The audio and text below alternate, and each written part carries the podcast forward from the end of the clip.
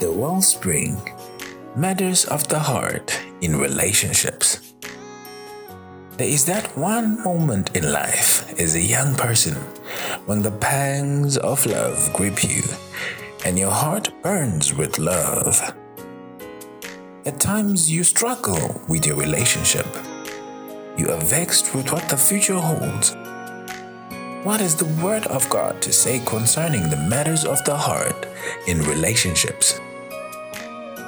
Join Reverend Nomatuturu on a weekly podcast as he shares practical lessons and a personal experience on love. Build a solid foundation for your love life according to the Word of God, which is our light and lamp. Let's dive right in.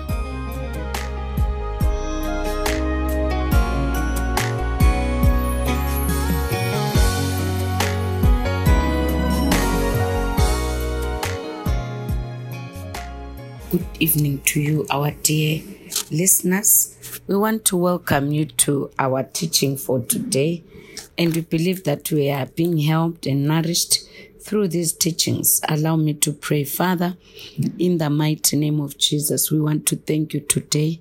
We thank you for love relationships. We thank you for marriages.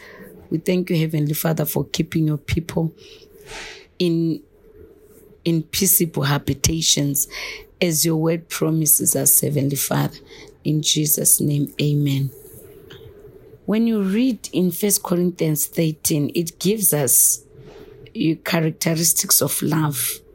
And one of them is one of the characteristics of love that is given in First Corinthians 13 is that love does not keep a record of wrong.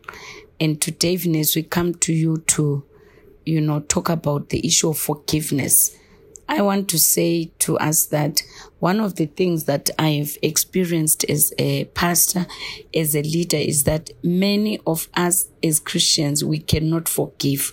We do not forgive. And as a result, you notice that many relationships are always under strain. Even marriages are under strain because we fail to put forgiveness as an important uh, thing in our relationships.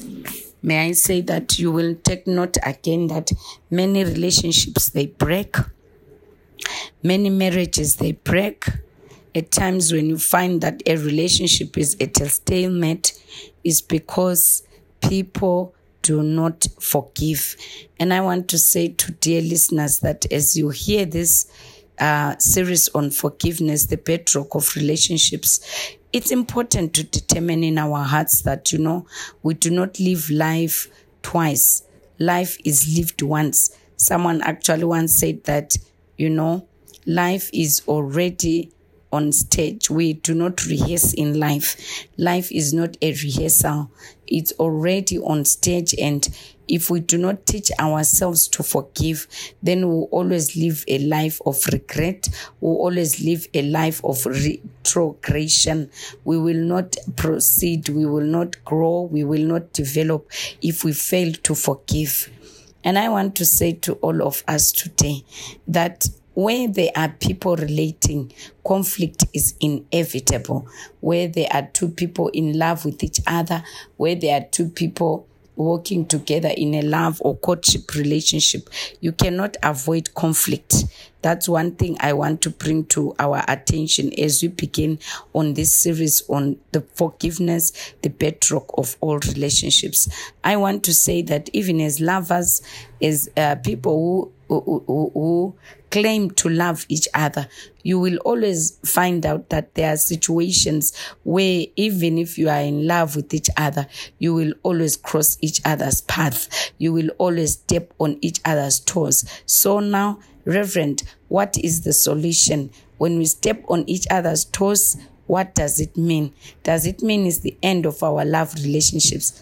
I want to say a big no, no, no. Why? because we have to understand that we dwell with each other we dwell with each other in knowledge and understanding. First Peter chapter 3 verse 7 says, You husbands, you must dwell with your wives in understanding, with knowledge. And I want to say to all of us that as we come together as beloveds, we are people from different backgrounds. We are people from different persuas- uh, persuasions in terms of opinions to uh, one or two issues. So it's important to learn to forgive each other. It's important to learn to forgive each other. One of the things that really causes conflict in relationships is our backgrounds. And I want us all to understand that from different backgrounds, you might view, a lady might view some things as correct or view them as nothing wrong with them. But to a young man, they might look at the same thing and find a fault in that thing. What then does it mean? It means that there is need for high levels of compromise between uh, young ladies and young men. Beloveds must prepare themselves to be in high levels of compromise. And I believe when we do that, God will help us. Forgiveness, the bedrock of all relationships. At times it is said that, you know what, we fail to build love relationships because we do not want to forgive. I want us to understand that driven from the word of God that none of us is perfect. Jesus, when they called him, uh, they called him teacher, they called him uh, perfect or whatever they called.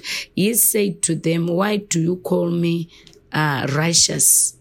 They called him righteous master. He said, Why do you call me righteous? Because there is none righteous on earth except for the Lord God, the creator of the heavens and the earth. And I want to say to all of us here that it's important to know that as we move on in our love relationships, as we, we, we, we yangle our love relationships, we must know that none of us is perfect. So that calls for forgiveness. When your beloved has erred, when your beloved has suddenly gotten so angry that they cannot be controlled, it's important to learn to forgive it's important to learn to forgive. And in forgiveness, I think it's very important that you know what, at times, even subtle things, small things, one can be offended in a love relationship. When we read in First Corinthians 13, it says, Love does not keep a record of wrong.